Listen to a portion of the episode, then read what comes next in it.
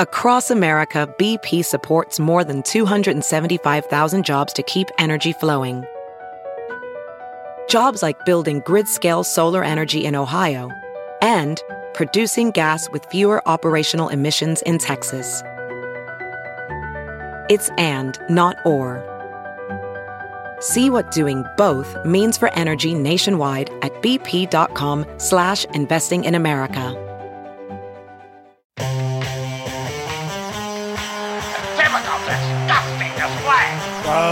Tonight we got 'em. Goldy, the Sulk, and JC.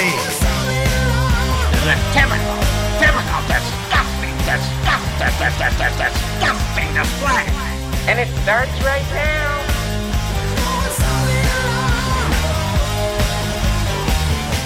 So, welcome back to another episode of A Typical Disgusting Display, a podcast for writers by writers who hate writing. And there was the Patrick Stump theme. We're going to talk to him later today, which I'm very excited for. Patrick Stump, lead Me singer too. of Fall Out Boy, will be with us here today.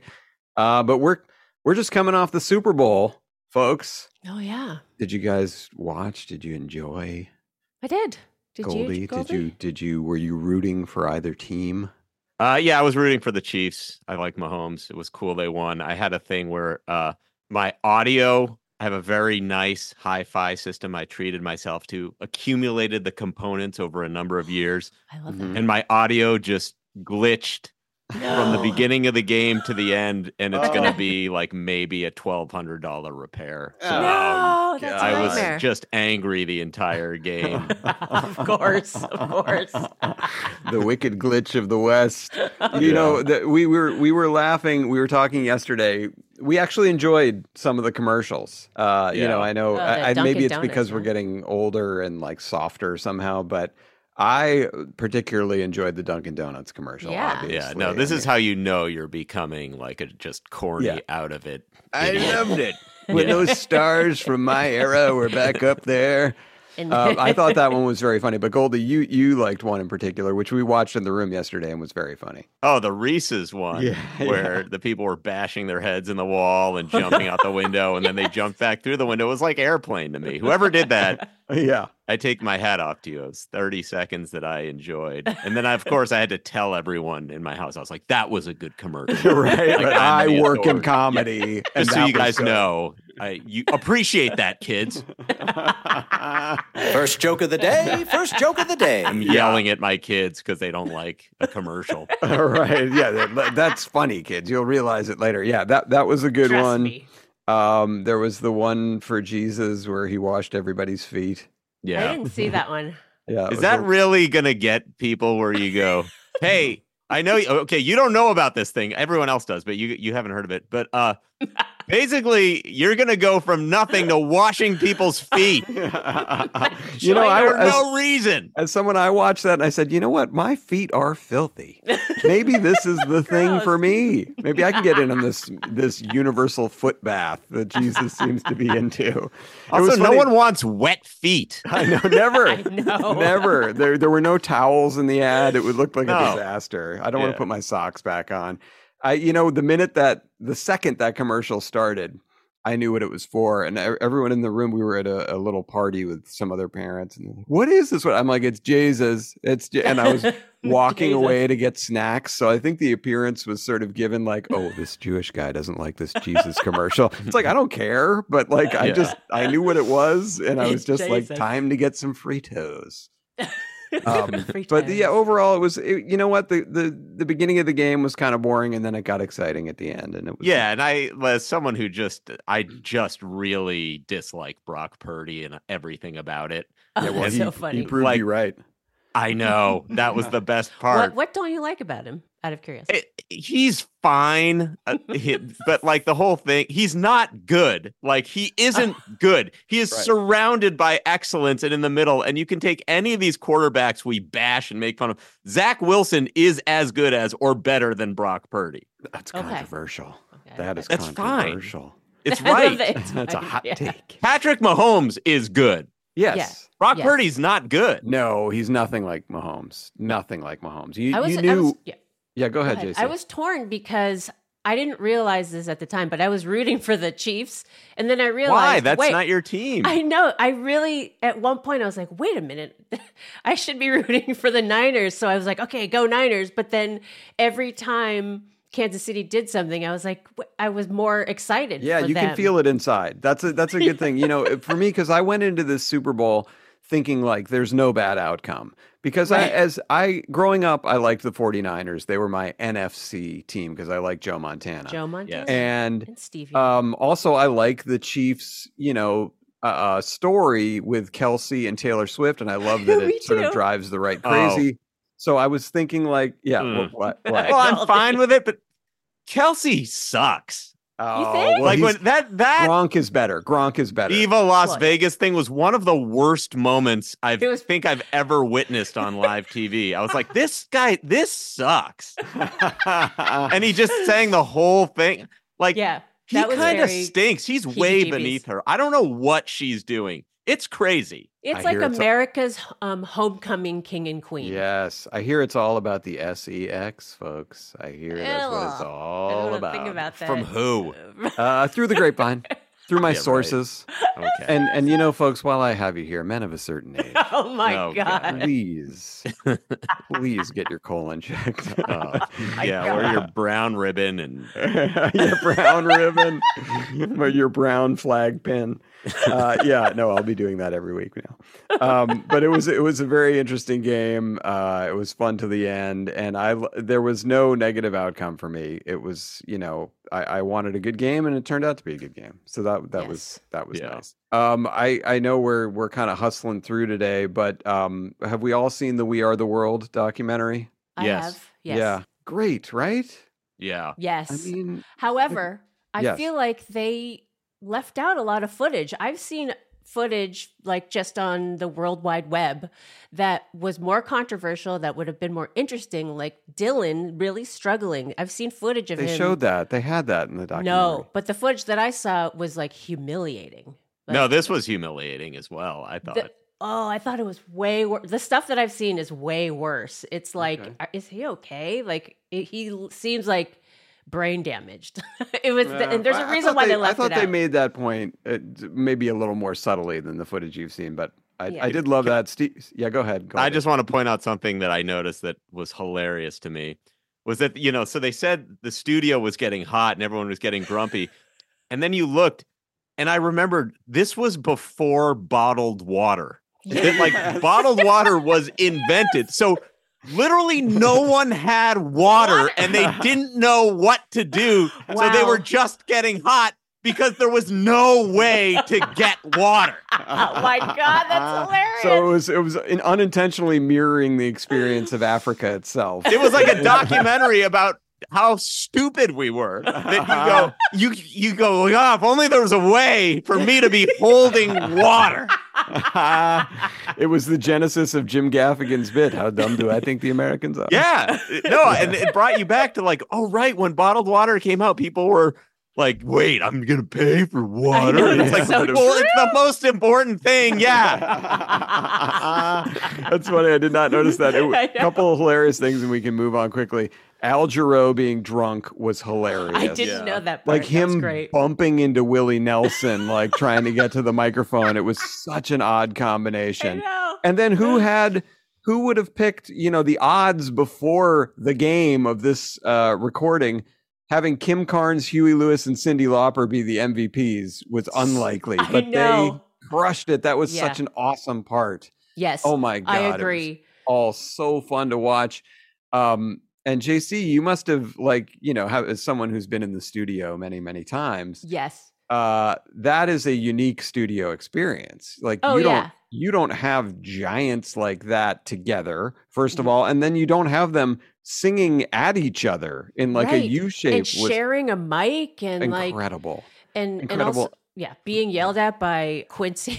it's just like Speaking of scoring, which we are going to in this Yeah. interview, I know uh, my friend, my high school friend Go Nakamura, did the music for this documentary. and it was great it was great Wow. music It he was. really uh go go because he really captured uh, the '80s with with that soundtrack. It was really cool. I noticed it several times. The when they inserted music, I'm like, oh, that's a cool, that's a cool little bit of music there. Uh, the whole thing was great, and we recommend it. Watch it on Netflix. It's called The Greatest Night in Pop. It's so fun, and and and Michael Jackson is godlike. Oh my You know, he's just godlike. For He, the way his voice is better than everyone's. It's He looked so fucking cool. I It was know. just it was awesome to see. Uh, and and of course we talked about on here Lionel Richie saying, "I don't remember who came up with the phrase "We are the world." If it was me or Michael, I'm like, okay, that means it was Michael. Right. you would remember that. Anyway, Uh, that was awesome, and something a little less awesome, Johnny jokes. From Hollywood, we've got none of the stars. Here's Johnny. Oh boy, time to power through the garbage today. Well, maybe you heard this story. Best Western. Best Western Hotels is planning on adding more rooms to their buildings by shrinking their current rooms. Oh. The only other change is that the guest quarters will now be called guest eighths. Oh. Not worth it. Not worth fucking it up. Here we go. Timothée Chalamet. Timothée Chalamet will play the lead role in a stage production of Romeo and Juliet. Uh, the play is slated to start rehearsals as soon as they cast their Romeo. I was ahead of it, but I loved it. Thank you. It's a good joke. Thank you. Uh, here's uh, one to take away to unredeem. Uh, Jada Pinkett Smith. Jada Pinkett Smith was in the news last week after she scared off a burglar who attempted to break into her Hollywood home. Uh, not with a gun, she simply proposed. Shit. Tough to be married to that woman. Uh, all right, here we go. Uh, the shooter from an incident in a Houston area megachurch has been identified as a woman. Uh, so much for that glass ceiling, eh, ladies? Oh. terrible, terrible. And finally, to end on an old joke, an intact egg Ooh. from the Roman Empire was discovered just north of London last week. Uh, the discussion of whether to keep it or ship it to Italy was promptly ended when James Corden sent it back. Oh. Ah, Uh, easy. Johnny, too. Good. all right. Well, Super Bowl 58 was played this weekend, and the Kansas City Chiefs defeated the San Francisco 49ers. Woo. Uh, the winning team was whisked to Disneyland, while losing San Francisco went back to a looted Walmart. Fine. it's fine. Uh, but I don't know if you've seen this. Some conservatives, some conservatives are saying the Chiefs' victory was a CIA plot. oh wow. Yeah. Uh, evidence against it being a CIA plot. It worked. yes. Oh, I love that joke. Would have worked 60 years ago. I love it. Well, a, a special counsel report cleared President Biden of charges, but questioned whether Biden has the mental fitness to be president. Uh, the good news is the president has already forgotten about the whole thing.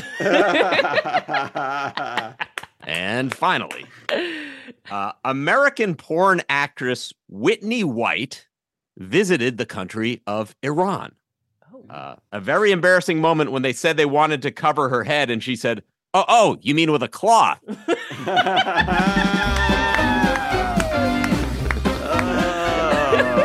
the implication there was jizz. Jizz, jizz. She's used to having it covered with jizz. yeah, yeah, that was the subtext. Yeah. Uh, all right, those are great. Well, folks, friends, today uh, we've got uh, one of my very best friends, someone I'm in touch with more than anyone outside of Stu. Um, we've been through many things together. We met on Warped Tour in 2005 and then never stopped texting each other pretty much. Yeah, yeah, Um, kept in touch. Yeah, it's pretty crazy. Um, we've been to each other's weddings. We've performed together. He's one of the most talented people I've ever met and known. He pretty much plays every instrument known to man and pretty darn well. He pretty much is like, I want to learn this instrument. Okay, I'm just going to teach myself. he is the lead singer of Fall Out Boy, songwriter, producer, and composer Patrick Stump. Yeah. Welcome. Yes. How's it going? Also, he sings our theme song. I don't Yeah. know if you knew that. That's So, right. Thank you for that. yes. Anytime. Oh, it's the song He that's said sweeping anytime. the nation. and we're not going to do a special acoustic version of it now. An Live. unplugged performance for the. Right. Sound, sound the alarm acoustic. yes. Uh, Patrick, we're we're very excited because we, you know, we at Family Guy have gotten the chance to uh, get to know you better over the last few years. You've done some great singing and voices for us, so we Yes. we really appreciate that. And so, of course, you kind of had to be here with the JC connection and the Family Guy connection. It's sort of like you had no choice. So we appreciate you, uh, you know, succumbing to the Borg in that way. Couldn't be happier to be assimilated. yes, That's that's awesome. that's the word I was looking for that I could not find. Is that is Family Guy the realest job you've ever had? The Um, closest to a real job? mm, the scoring stuff. So I, I so oh, that's a real um, job. I would say I don't mean to stuff- denigrate musicians. No, not no, no, no. I just mean that like most people would be like, "That's fun," and not. And Family Guy is like, "That's kind of fun too." I mean, have you had a non-fun job? Yeah. Oh, yeah. Well, well. I mean, yes, but Borders. I, I used to work at Borders. Oh, yeah. Oh my God. I had- when? Uh, when I was, let's see, I was probably about 18, 17, 18. So there was a period there where I worked at, I, I just went from like business to business, retail business that was on the outs. And we only know that now, you know, like, yeah. yeah. so I, so I, I worked at a Sam Goody and then, and then Oh I worked God. at a, at a Borders, you know, um, Nice. and and so you know um who was that one guy that they would bring on to they would add him to a lot of the sitcoms in the 80s and like it was Ted, always like Ted when- McGinley. Yeah he would show up and i'd be like ooh yeah we're i think we're done here How that did was you kind know of me that? with uh, retail wait. jobs i guess How so did you know that? That's Because great. when you say there's a guy who used to show up in a lot of sitcoms in the 80s, that's Ted McGinley. Uh, like, and, and he would like he would get added to the cast but like last season and then it would be you know it was kind of like him or a little kid and you're like oh no yeah, this, this show is over. oh this is getting rescheduled to the to a later time slot isn't it All right, so you worked at Borders now, but let's let's go back before that because I, it, it's funny. Like it, we seem to have a lot of guests that uh, grew up in the Chicago area. yeah, we do. Yeah. So you uh, are from Wilmette. i'm from i'm from glenview actually Uh, which is- this always this always happens too. and it's and it's important it's an important distinction because uh you know i mean wilmette is a very nice area and glenview's like not almost as nice an area you know, But, so but Will. Will, so Wilmette people would not be excited to be associated with Glenview. oh i'm teasing. Now now they're basically indistinguishable. And and actually uh pete our bass player is from wilmette and i said that one time in an interview like oh yeah no actually i'm from glenview. And he's like oh you know the slums of glenview over here you know Right, right. No, and, and you grew up, uh, from what I read again, but I also read Mm-hmm. Wilmette, so who the hell knows if any of this is right? But uh, you, your your dad is uh, is or was a musical guy. Yeah, yeah. Yeah. He um he was a folk singer, and it kind of it was weird because he did he was a folk singer, but then he also had this period in the '70s where he went through like he got into like fusion jazz, so it was kind of like I don't know, like that weird period of like where Joni Mitchell had like Jaco Pastorius playing with her and that kind of stuff. It was like he would do that kind of stuff. So like he kind of had like two flavors, and it was like folk and blues and fusion jazz, which is like real out there, you know. So Yeah. so r- right out of the gate I, as a little kid i knew my dad's music was different than my friend's dad's music you know you go to your friend's parents house and they'd have their led zeppelin records or whatever and my dad had those but he also had a lot of you know eddie harris and and um you know mississippi john hurt and stuff he had like kind of interesting records you know so Was he trying to guide you to music, or did you just pick it up? Because I wonder with my kids, you know, I try, Yeah. try to encourage them, and they they hate that. do, they, do they what do you what, what do you encourage them in what are they what no, are you, I what mean, are- like I I play guitar, Mhm. uh, you know, and I'm kind of like, hey, you want to sit down at the piano, or can we? d-" But I, you know, I don't really know how to teach someone else how to do it. But also, they they see me do it, and they they're not interested. Yeah, I always just kind of I remember when I was a kid that if I had access to a thing and I was interested in it, I would do it. I you know, so I tried to with my kids I try to have stuff around. So I'm like it was very important to me that there's a piano in the house. Whether or not anyone's playing piano, just the idea cuz I I remember being a little kid and being like if I had a piano, I would play it right now. I remember Yeah. thinking that specifically. and I didn't. You know, we didn't have access to one, so my brother had. I mean, you weren't uh, in Wilmette, you know what I mean? Yeah, yeah, I- yeah. Yeah, where we a only pianos had growing Glenview trees you know? We couldn't afford Yeah. it. Um, so anyway, but you were asking about my dad. My dad, um, my dad was pretty um, encouraged. My dad's also this kind of weird Zen guy. He didn't really ever push anything on me. He would just kind of like w- when I would go and stay with them on the weekends or whatever. He'd be like, "So we're going to go to a show," and there would be a there would be like a, a free concert at Grant Park in Chicago. Uh, all summer they would do these free concerts, and we just go to like all of them. And like I was like eight, and we would go and see like I saw Spirit. I saw um, Wow. I saw the band. I saw like so many. Oh wow. That's know, cool. Yeah, and it was just like I would just hang out with my dad and go do that. So I don't know that. I and I also I was really into music. I always was. So it wasn't like something that I ever.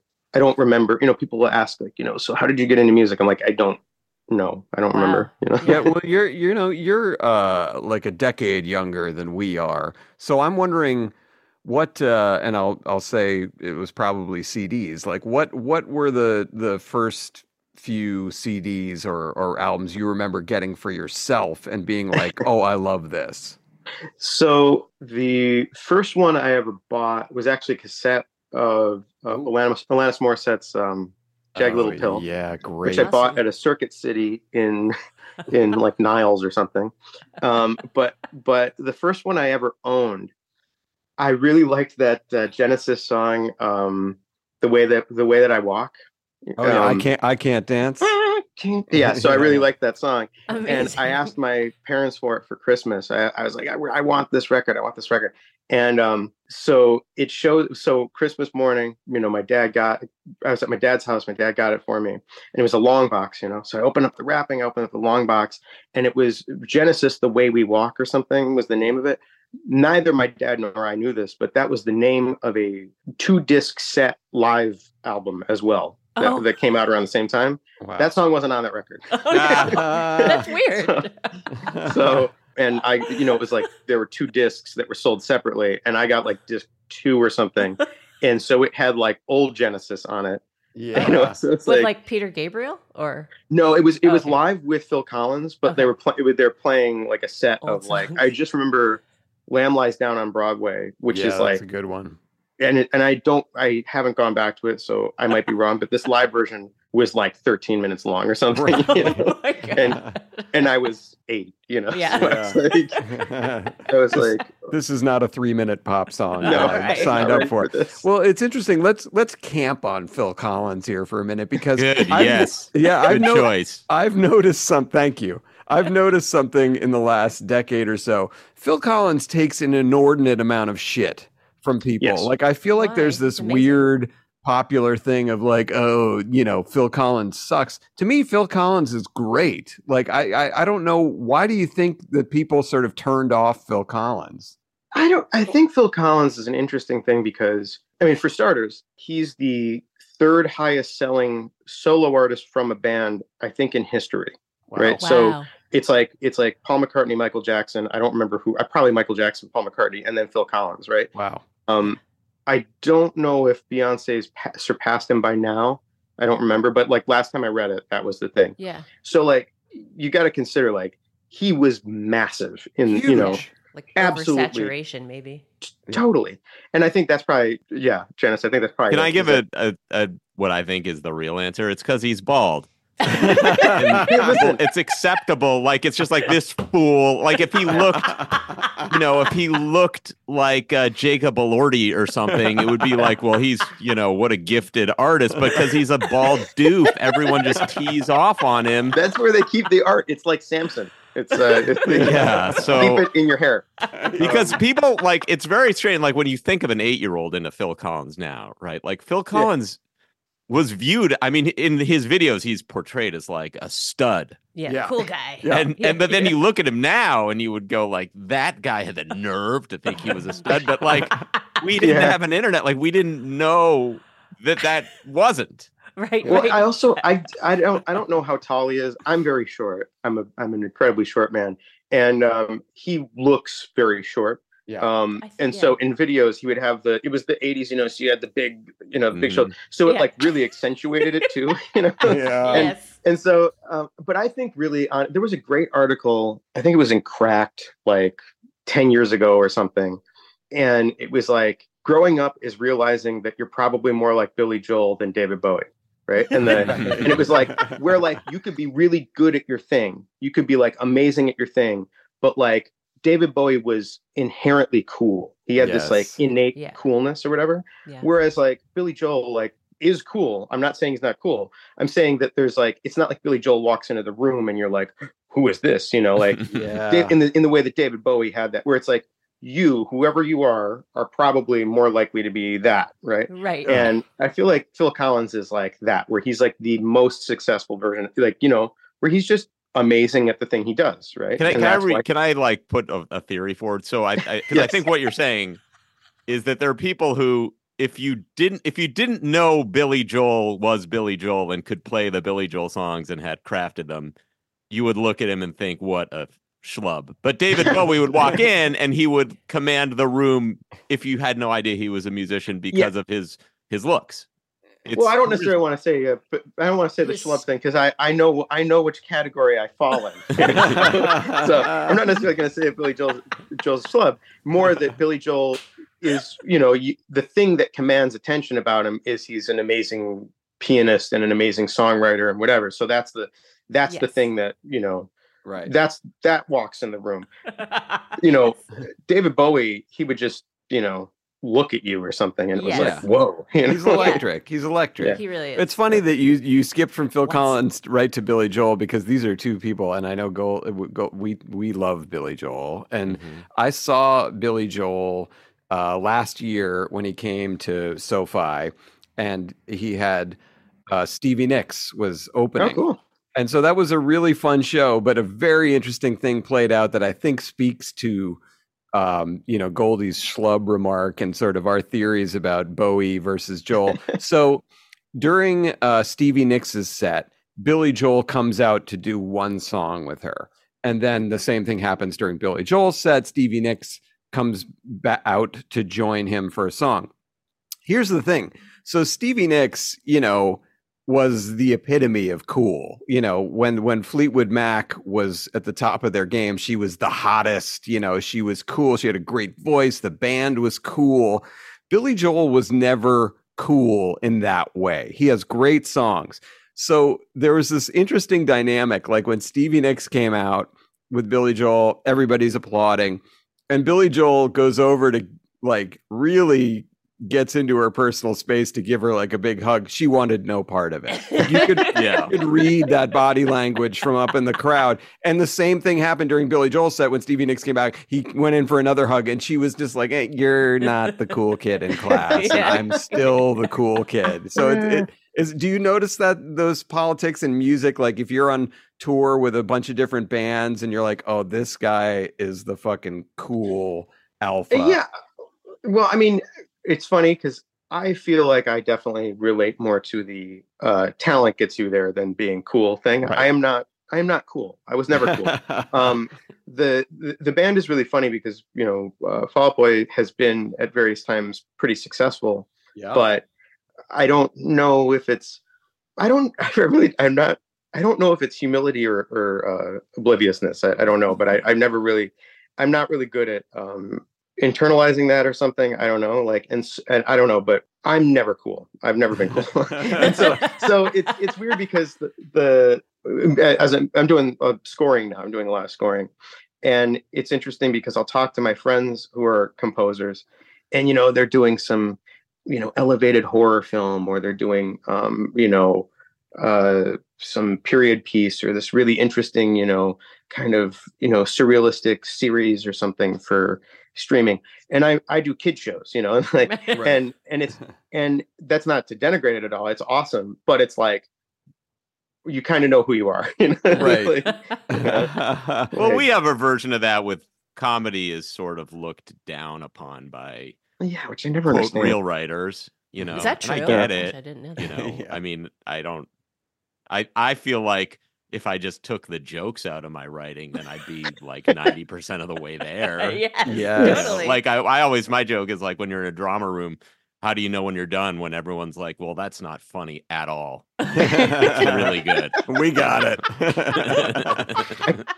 comedy by the way is the thing that um, intimidates me the most uh, comedians intimidate me the most it's one of those things where i don't get really starstruck around around anybody you know in terms of like rock stars or you know whatever.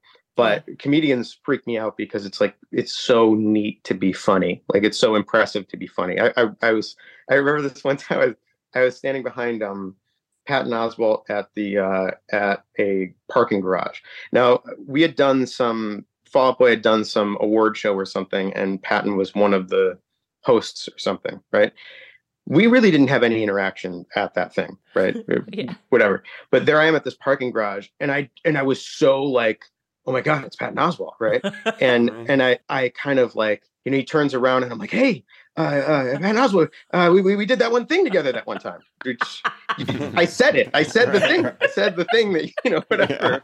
And um, I, by the way, I think a lot of you know dramatic actors where you can really tell when they have it is when they can be funny. You know, they, Yeah. like that's where you're like, oh, oh no, you know, Yes. Adam Driver, you're like, oh, you you're actually amazing. You know, yeah well we talk about that a lot on here you know when we talk about the sopranos which is you, we Mhm. think the Yes. greatest drama show of all time but it also happens to be one of the funniest shows like they, they- Yes, they can yeah. hilarious in that show Well, I'm I'm sure you've also been on the other side of the people being intimidated and starstruck. And so I was wondering, you know, I used to be like, "Oh, I want to get backstage at a show." And then I've been backstage and and you realize, "Oh, I'm just bothering someone I admire."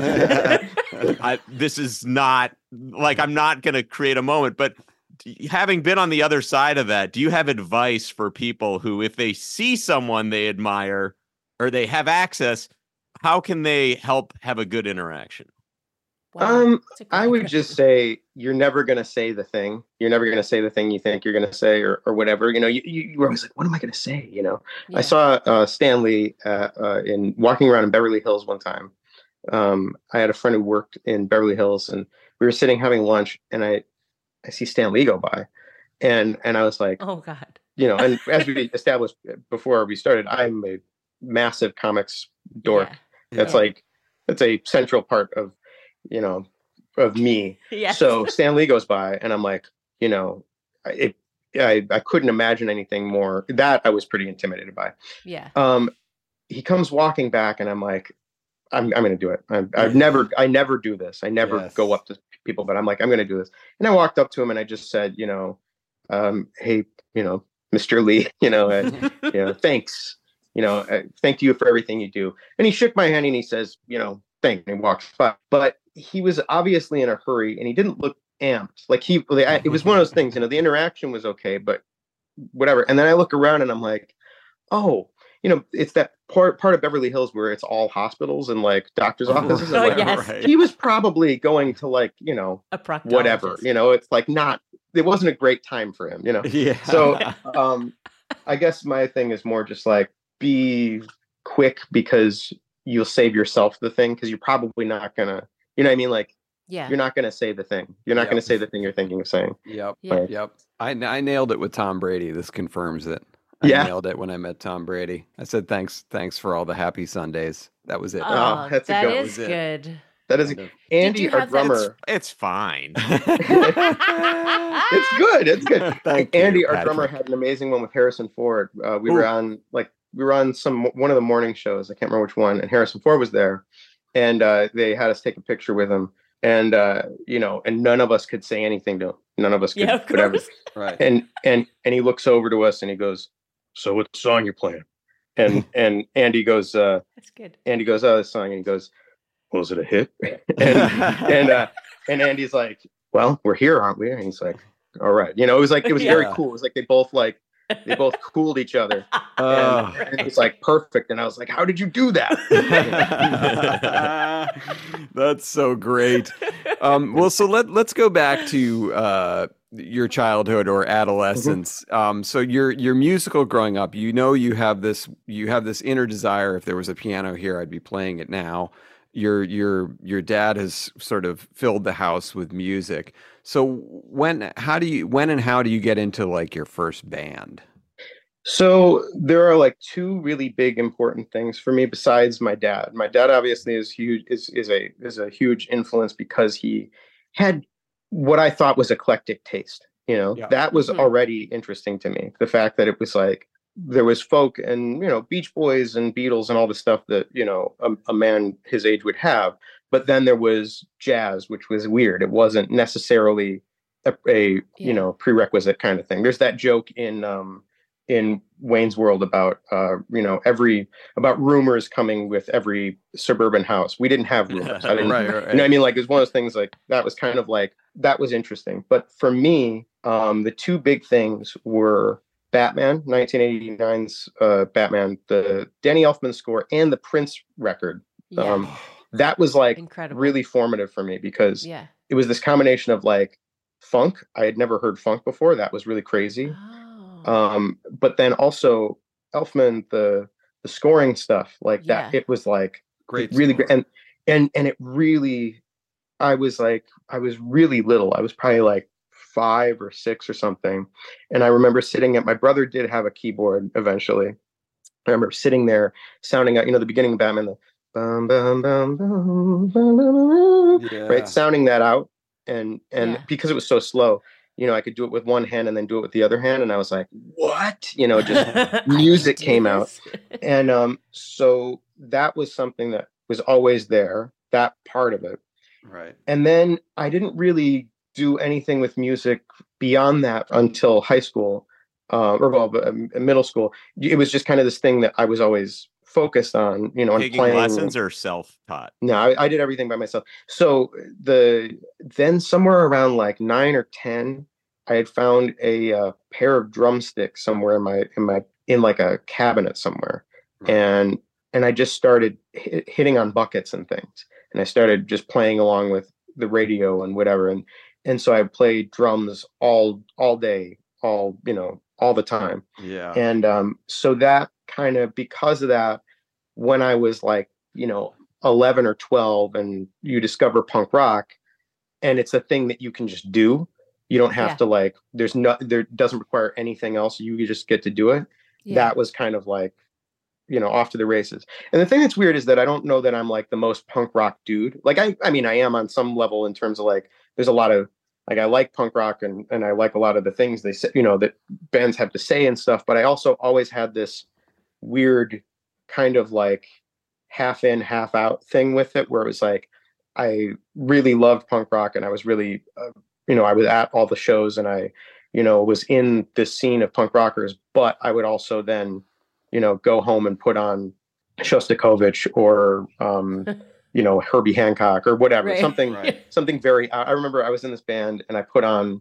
weather report in the car one time Rad. and it was like it went over real bad So- That's Well, awesome. So- can I, can I ask you because as, as someone who's like you know Yeah. always trying to improve uh, in music, do you have any? Did you then learn theory after, or were you just in your head like you can hear intervals really well, and that allows you to then find like when you hear stuff, your ear is very good, or what? Or your ear developed as you were doing this? Like, what was your approach, and how did you have success? I think I got really lucky in that my probably my biggest my biggest talent was probably my ear that I, I could just I was able to pick out melodies and rhythms in a, in a way that a lot of my friends couldn't and it was weird because that's always moved faster than the rest of me like I couldn't it's actually it was really frustrating trying to learn um, how to write music how to like physically write it because this was so much fast like the sense that I had for it was much faster than my like the writing it out felt like math where i'm like i don't know what i'm doing this is confusing of course. but then it if i but then i what's that sorry I said it literally is like math, you know, because Yeah. you're trying to put it into these symbols.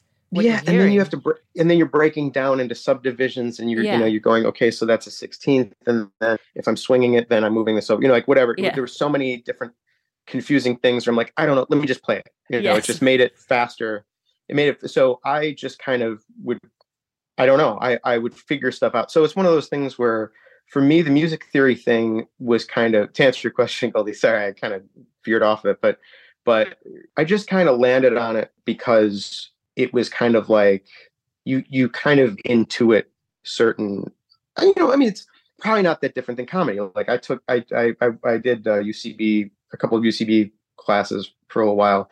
And you know you learn the game you know you learn the different games and stuff and and whatever. And uh in comedy and it's kind of similar where it's like you probably after you do it you're like oh i did notice that.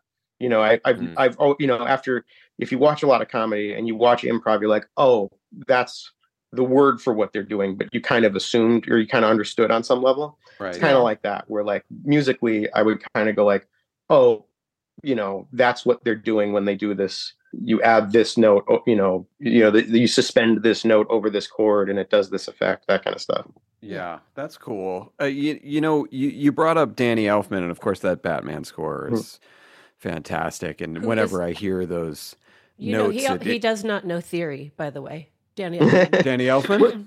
he doesn't know theory. well that was you know uh it was uh that was i i i, I um met uh mark mothersbaugh one time and i was kind of just picking his brain you know and i was like you know d- uh because i you know i score and you know not like not like those guys but i i uh, I, I score Yeah, kids shows. yeah yeah just, just kid shows no i mean it's a big I, i'm it's amazing to get to do it i'm not putting it down but Yeah. but uh, you know they but i was kind of like you know how do you do it? And i asked them i, I asked them about uh, you know uh, orchestration and and music theory and he's like you don't really have to know that. And then at some point i asked him about modular synthesizers and i think by this point he was getting i mean he's very cool to me but i think he was getting kind of like annoyed like okay you know Right. Enough He goes- questions. and he You goes- your time. he goes, yeah, he's like, he's like, oh, you'll never make it in this business if you don't learn about modular synthesizers. You know, it's kind Is of like that true? It's Is kinda like- that what he said? very sarcastically, like, Oh, oh, okay. like, you know, yeah, yeah, you've said enough. Like, Yeah. uh, that's well, it's it's funny because you so you bring up Danny Elfman, great Batman score, so many great scores. You you bring up uh, Mark Mothersbaugh, and these are people along with you know Trent Reznor and Mhm. Jonny Greenwood who are in successful pop bands and then have pivoted very successfully to scoring, composing, all that stuff. Is are those people like do do you aspire to that kind of a, a transition in your own life? yeah, I mean, yeah, I, I scoring was always composition was always the thing I wanted to do. It was, I mean, li- literally, there were two things I wanted to do as a kid. I either wanted to do, um, you know, I wanted to score movies or I wanted to do funny voices. That was pretty much it, you know. Right. and and um, singing in a band really came out of the of the funny voices. I didn't know I could sing. It was just another impersonation for me. You know, I would I would kind of do I would do voices around the house and stuff, and you know, and and so singing was just you know for for a few years it was just me impersonating other bands because I you know like whatever that was just Who, who what- were you impersonating? Yeah. Oh, I would do all sorts of stuff. I I did Elvis Costello and I did Sting and I did um Oh, you know Ray Charles and I would do uh ACDC and I would do Frank Yeah. Sinatra. You know, I would just do I would just do all these these Wow. singing impressions, but then I would also do a lot of, you know, I was I was really obsessed with Saturday Night Live. Um and so I would just do, I would also do any of any of the impressions they would do and you know, I would learn all the you know, I would try to do all the Phil Hartman stuff or the Dana Carvey stuff. Anyway, so yeah. yeah. you know that was one facet of it but then the scoring was like always there that was like the main thing so when i when i started the band you know it's funny because usually singers in bands they have their inner turmoil that they want to share or they have Yeah. their you know their their journal that i didn't have any of that i just wanted to compose music and i didn't know anything about how to get into film or anything you know so so writing music for a band was i was the you know as close as i could get i thought Yeah. and then um i started do i was doing uh i actually through voices i had done uh some voices on this movie uh Gnome Alone and No. um they and i had uh i kind of bluffed my way into scoring a uh, the hulk ride at universal orlando wow. what? awesome. and uh and so they so Gnome Alone had heard that and one of the producers i'm in the vocal booth um doing doing these gnomes doing these little gnome guys and uh, and uh, they uh, they uh, the one of the producers comes in. They go, "Hey, I heard you score," and I go, yeah. and they go, with chicks. yeah. And they go, yeah, totally. They go, would you like to score this movie? And I was like, you know, and which that's not usually how it goes down. but but I was like, I was like, sure, you know, I'll, I'll see if I can, you know, schedule it. In, Yeah. you know, but you know, um, and so, but from there, that's been that's just kind of off to the races, and that's kind of been every day since then. I've been working on something. So Can, can we go Um, back to the lead singer torment for a second? Because Yeah, sure. I was in like a college band and we had this singer Mm-hmm. And his name was Alex Dust and he wore sunglasses. cool name. and he, he- like he wasn't very vocally gifted, but it was always like Alex doesn't want to rehearse, and he's locked himself in the bathroom. I mean, it, there was nothing at stake, right? But it was like literally like he was Axl Rose. Did you ever feel any pressure to do that, or were you ever like, God, I should just act out, and it would actually help me in this situation? You know, I feel like I never, I didn't really accept that I was the singer for years because I was kind of like, I, for a really long time, for many, many years, I was kind of holding out for us to find somebody that I was going to be like, I really thought I would be like, you know, the, the guitar player that sings harmonies or something. That's kind of what Yeah. I, what I expected to do. I didn't really plan on being the singer. So, you know, we, we had a couple albums out and I was still kind of like, pitching guys. I'd be, you know, to the band. I'd be like, "Hey, what about this guy?" And they're like, "I don't know, man. You're kind of you you sing for the band at this point." You know, but didn't um, you start as the drummer in the band? No, well, so I didn't actually start as the drummer. I I had only ever played drums in bands before this one, and I was auditioning kind of. So Pete and Joe were putting together a band, and they needed a drummer, a guitar player, or a singer, or in some combination. And I was like, I could do one of those, but I knew I I knew that that meant that I was going to play drums because I'd only ever played drums. Yeah. And the thing was, I was substantially better at drums than I was at anything else, you know. So, I you knew that I would. What's that? So you thought. Yeah, well, that was singing was never, you know, singing in punk rock. I was in more decidedly punk bands prior to this, and my voice wasn't really a good thing in those bands. You know, Oh, because wow. one of those things where I would sing. You know, there was uh, you know, there was a band Hot Water Music, and they had these really gruff voices, and um, everybody wanted to sound like that. Or there was um, where there were these bands like uh, Blood Brothers and um, Sasha and whatever was like really screaming and whatever and or or kind of yelling and whatever. And so i would do those voices you know kind of like trying to back up you know for our singers or whatever. And and at some point it would always veer into my actual voice and they'd be like. "Yeah, it's too it's too pretty you know? And so i didn't i didn't really think i i never really thought of it as a thing it just kind of was like whatever and uh, i go to show them some songs that i had written and you know trying to pitch the song because that was the thing i really cared about Yeah. and they go you know oh you should sing and i was like okay but you know was the song okay What You know? about my song? Yeah. Yeah. Oh, that's interesting. Well, it's funny that you bring that up. That you know, at the t- at that time, there were these other bands, and and punk rock wanted to sound like those bands. And I feel like it was it interesting for you um, at the point in your career when other bands were trying to sound like you. Yes. Um, the Exactly. weirdest thing about it is that I didn't notice. I read, I um, I'd done an interview for a for a, a book, like a kind of oral history on emo or whatever, and um, someone sent me a copy, and uh, I was kind of, and I was reading the thing, and one of the things that I I didn't really notice at the time, you know, is in, when other people are recounting it, you know, the idea that there was a kind of sound and that we were part of it at the time. yeah. I had no idea. You know, I was kind of literally when we wrote um the you know like the the record that was kind of like the big one in that era. I sat down and I told my parents, you know, I'll do this and just let me fail at this and then I'll go to college, you know. It's kinda That's like, amazing. you know, so yeah, so the thing of like bands sounding like us, it's also one of those things where I think it's really interesting. So I used to work at, but before I worked at Sam Goody, I also worked at a used record store. And um, one of the things about the used record store that was really interesting is that you get really acquainted with failure because that's what people that's what people let go of. You know, that's the, that's right. what people sell off. You know, Yeah. so we didn't have any copies of the record with the hit on it. We had the we would always have like 20 copies of the record after that one, you know? yeah. And so I kind of assumed that was where this was going to go, you know. after we put out the first record, I was like, okay, well, naturally, then you. There was this great ska band in Chicago, sort of ska, sort of almost prog, or real crazy, called the Blue Meanies, and I loved them. And they had this amazing record, Full Throttle. And um, then they got signed to the major label. They put out the major label record, you know, just Yeah. you know, just disappeared.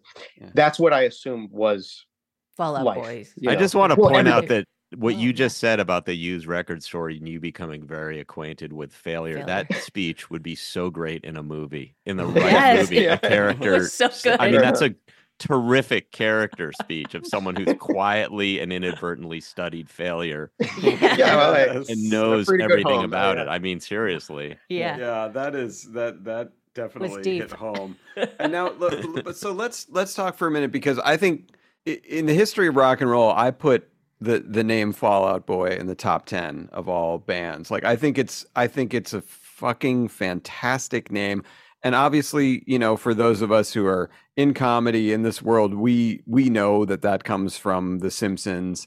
Um so who, who are the big simpsons fans in the band? I mean it sounds like you probably are as a fan of comedy.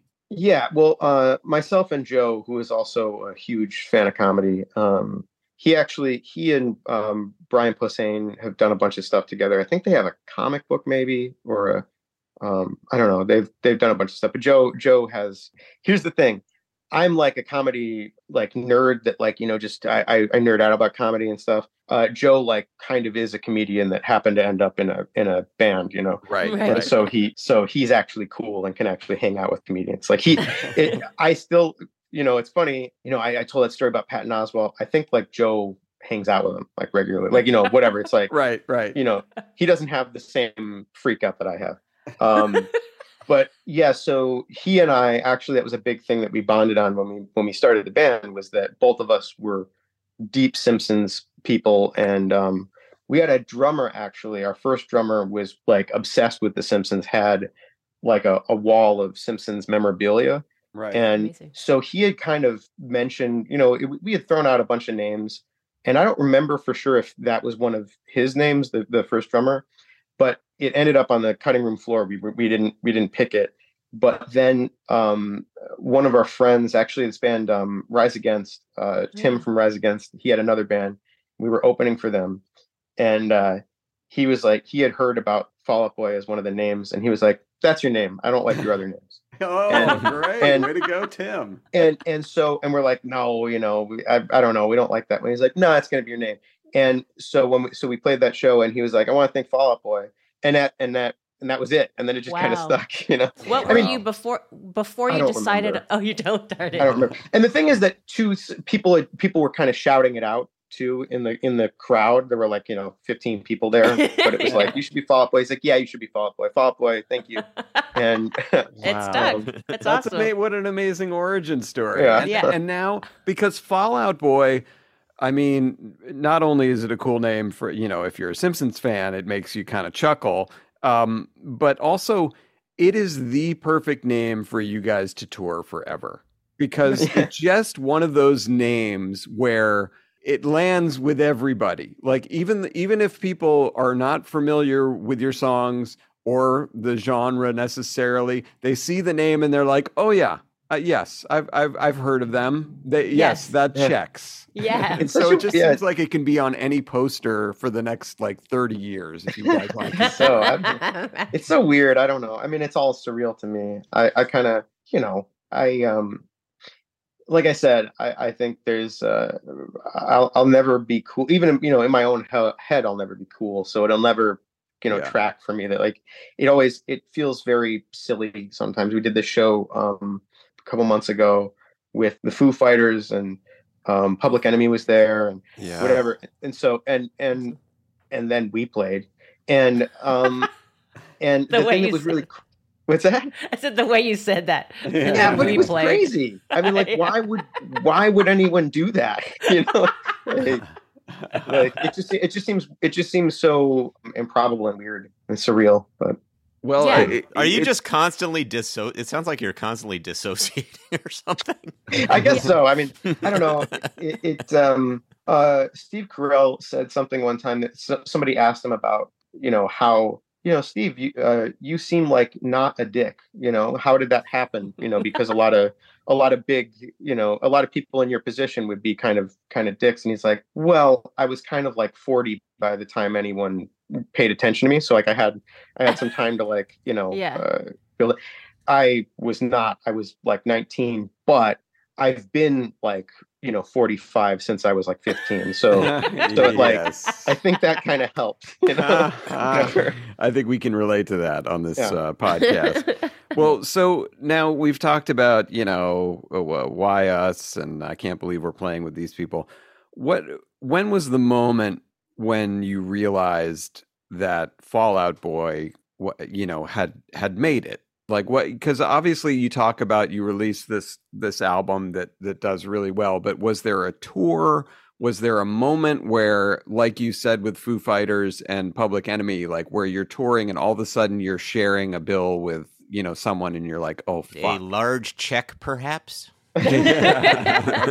well, no, because the thing about the large checks, um, I, I'm in a weird. Sorry, it's a side tangent, but no please you know, uh, I I was I'm just old enough that we saw the tail end of the record industry where they would give you a lot of they would give everybody a lot of money.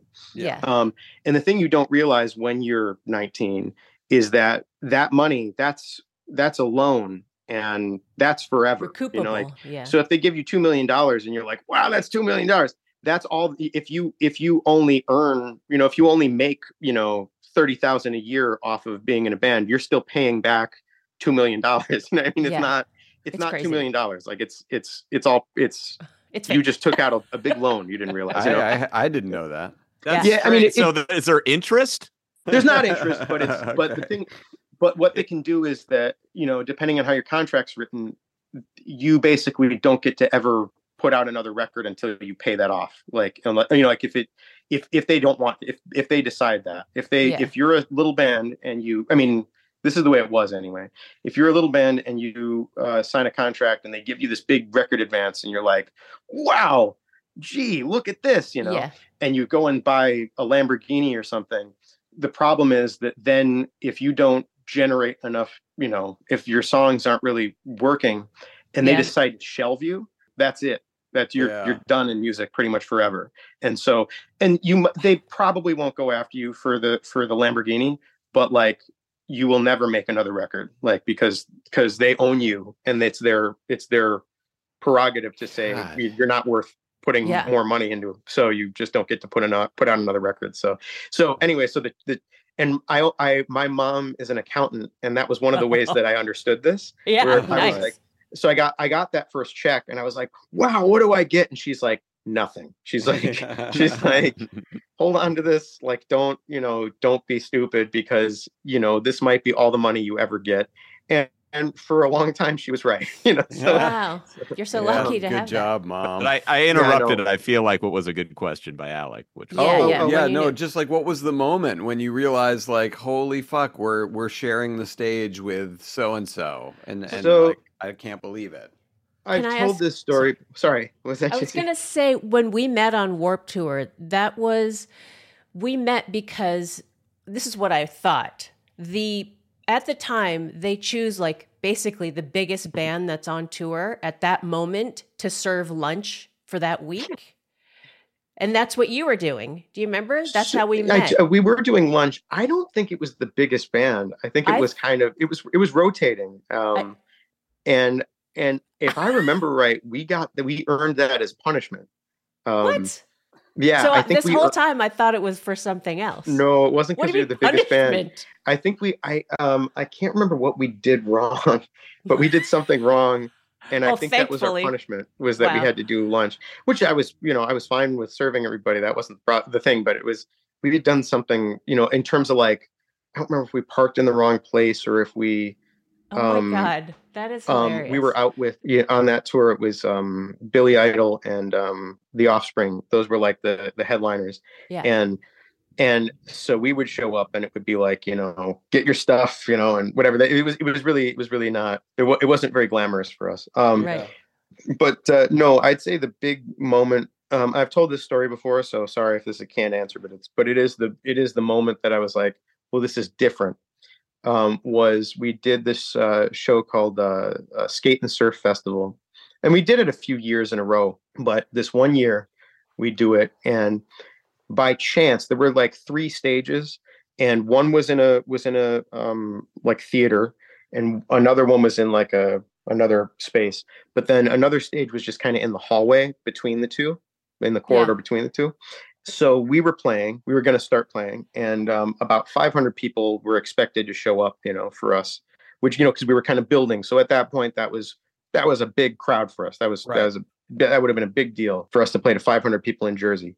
And uh, well, somebody, um, I think it was the Bouncing Souls, somebody was messing around with a fire extinguisher backstage, and it screwed with the fire alarm.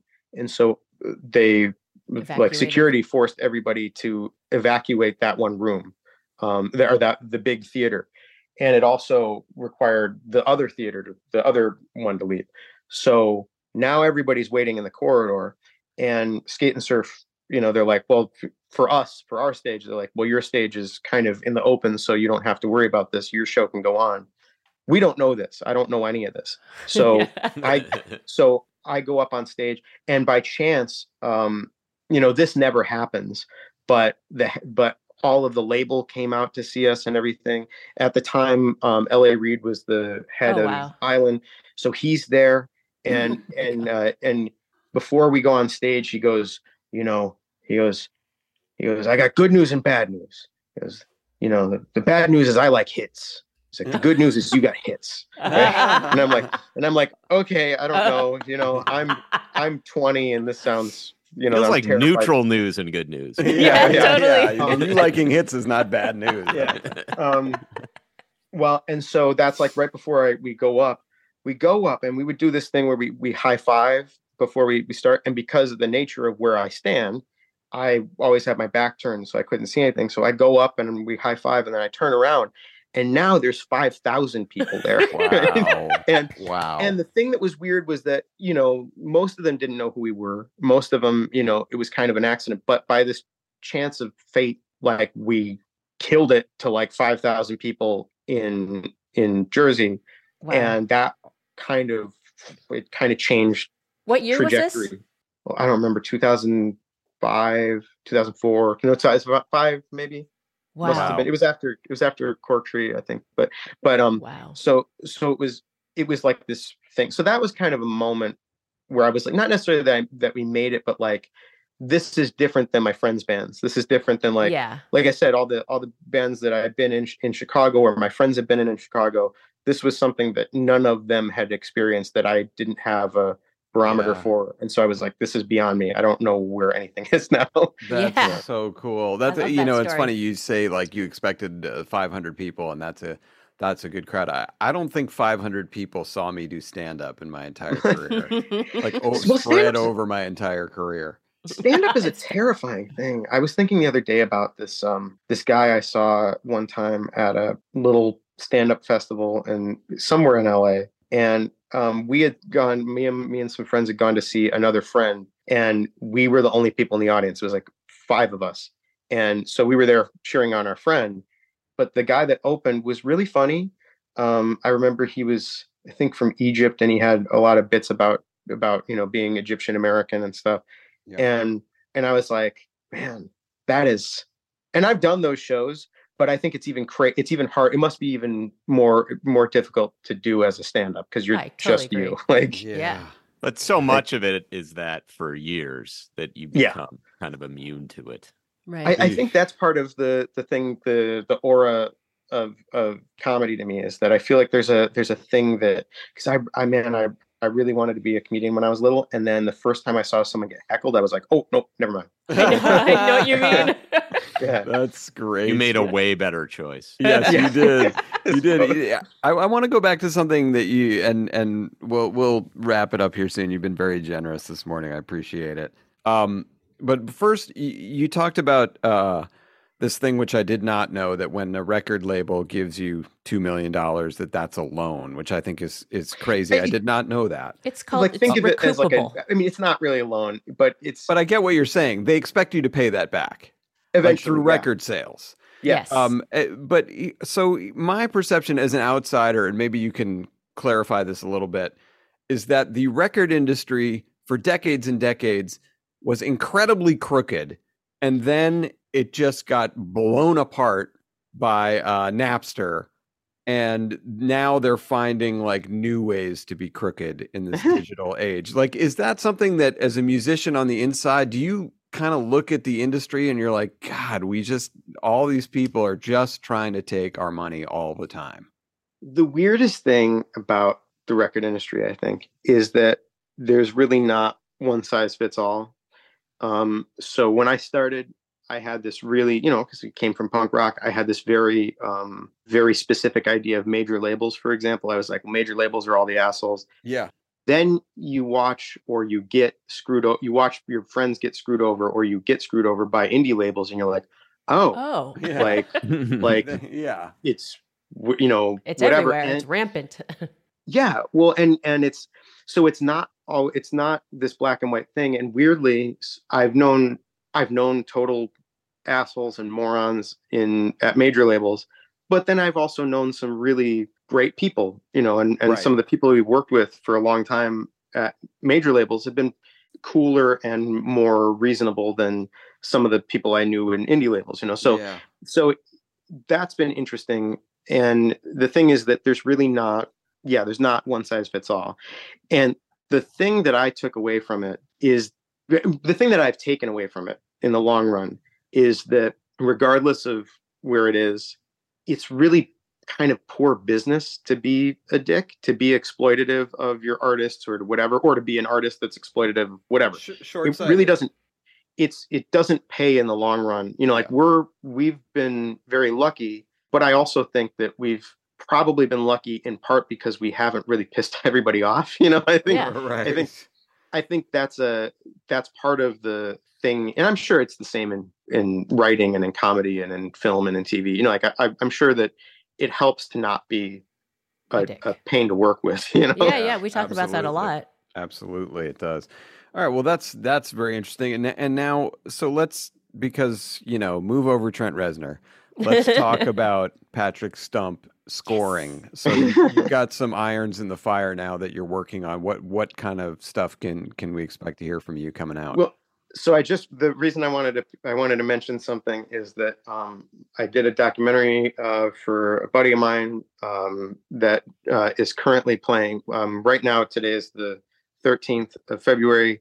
Um, it is playing uh, at the uh, Santa Barbara International Film Festival. oh, Um, or did it just play yesterday? Shoot. Okay, it's over now. But it played. it, it played the 8th and it played the 12th. Um, oh, darn so- it. Okay. so What's um, it called? uh, What's the documentary called? so it's called 76 days um, and it's about a guy that gets lost for 76 days at sea um, Wow. and he survives but he's just so interesting he's like such a he's so matter of fact about it and it was it was really fun to score because he kind of you know he's like yeah and then a shark i don't know you know like he, he just doesn't really he doesn't you know this guy is surviving on rainwater and you know yeah. trying to grab fish with his bare hands you know Right. and um and Did you uh, have to create the drama with your music since Yeah. he wasn't?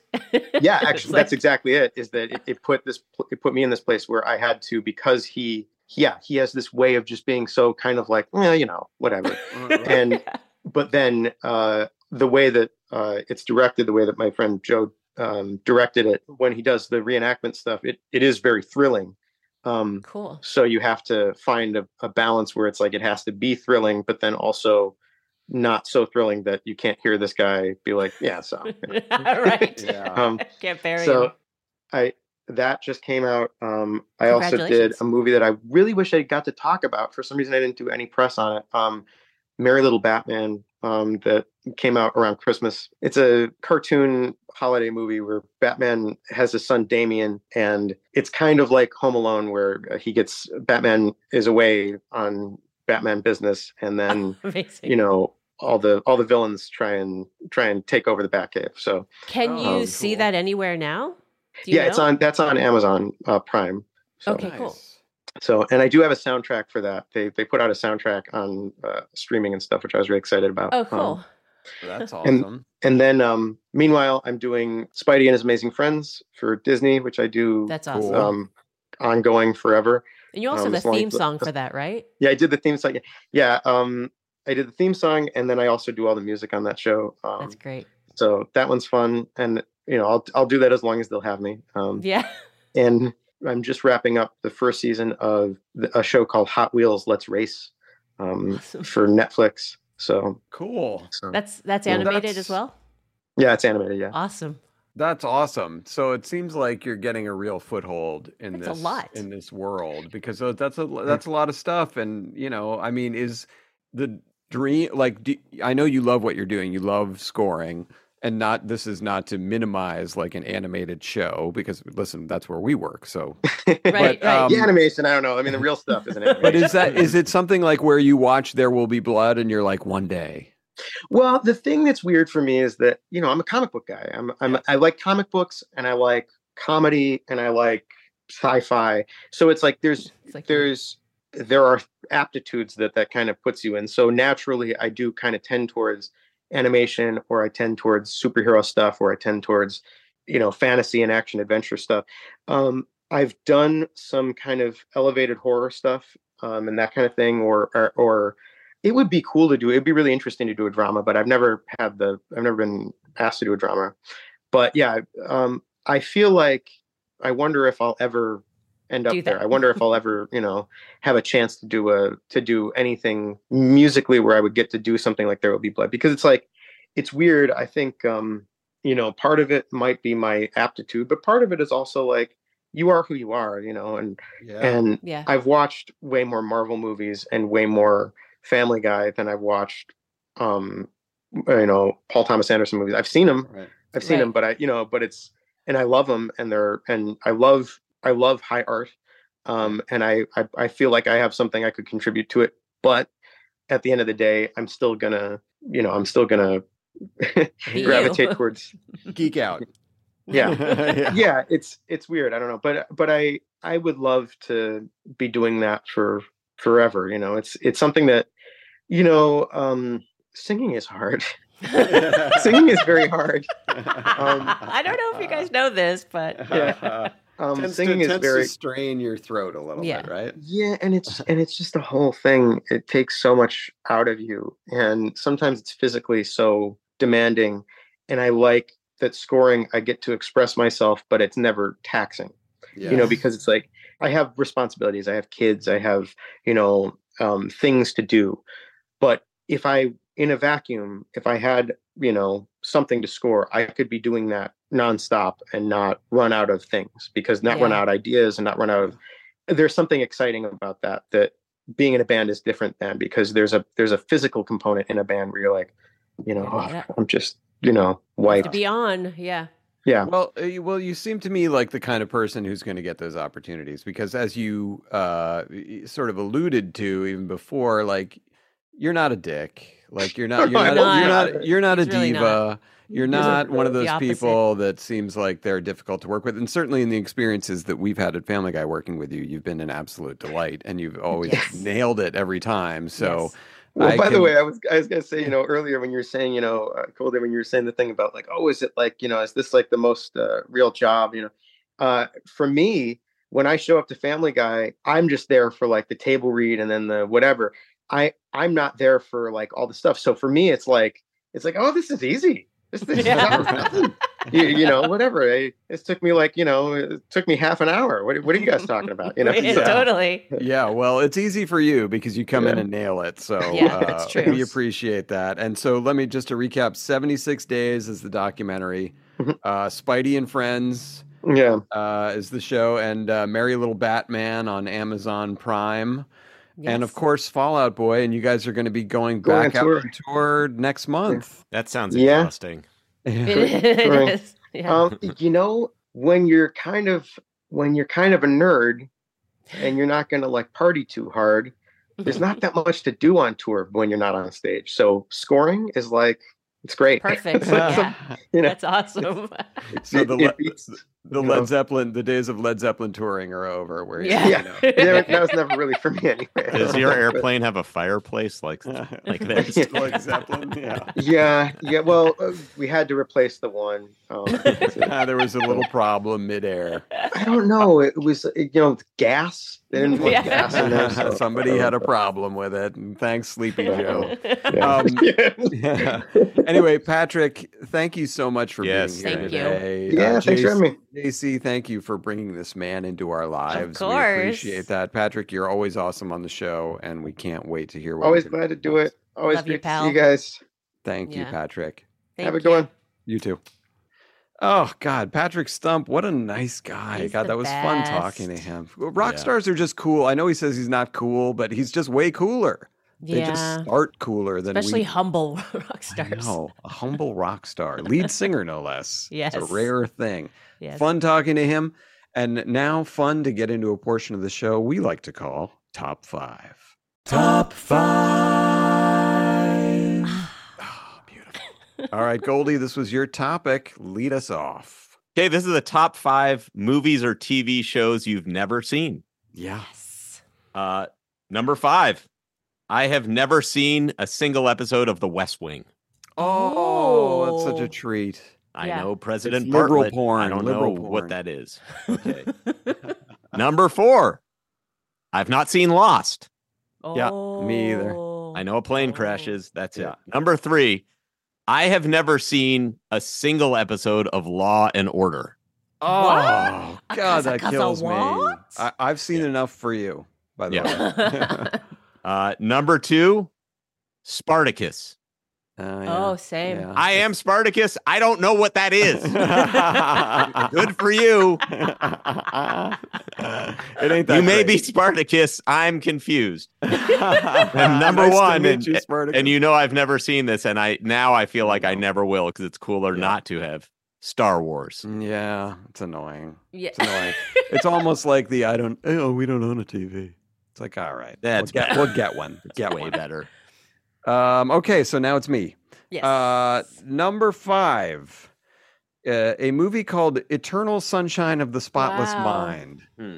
I feel like people love talking about that movie, and I just quietly never saw it, but I'm sure Right. it's very good. It's Um, number four, and this is a little cheating because it's something I've tried to watch, but continue to fall asleep and have never seen. I've seen less than half of it, so I'm counting it. 2001: A Space Odyssey. oh wow. It's not good.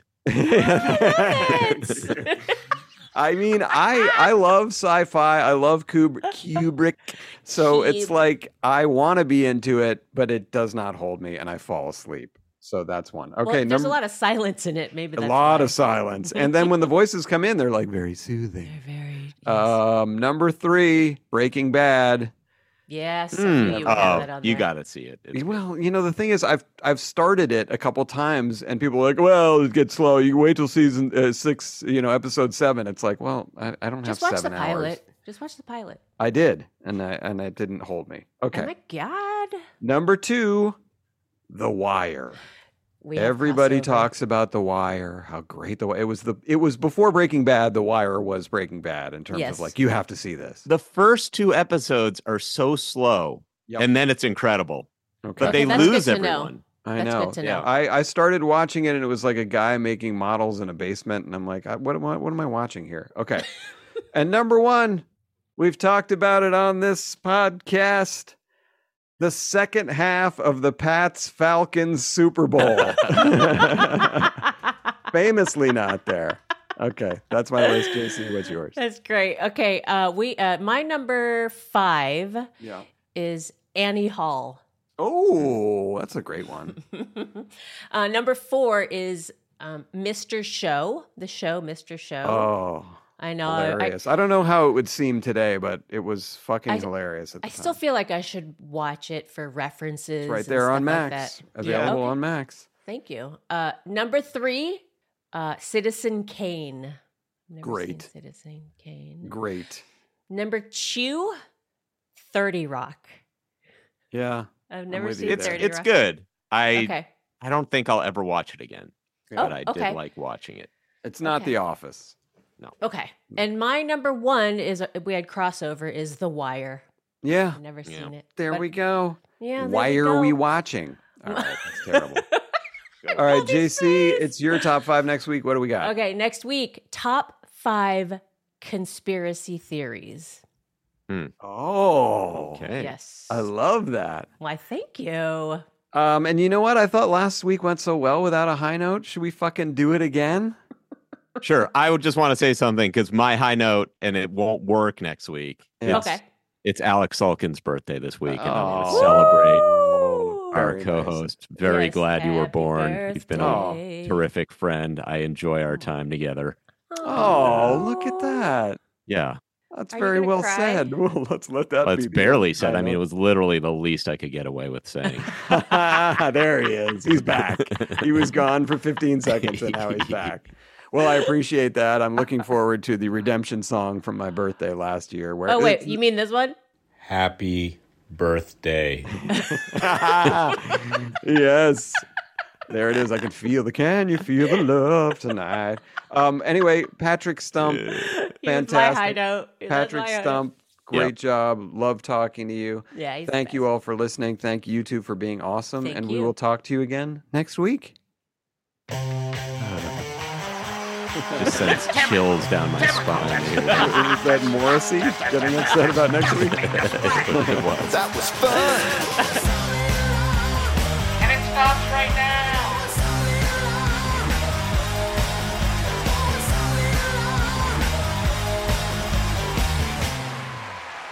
The wicked glitch of the West.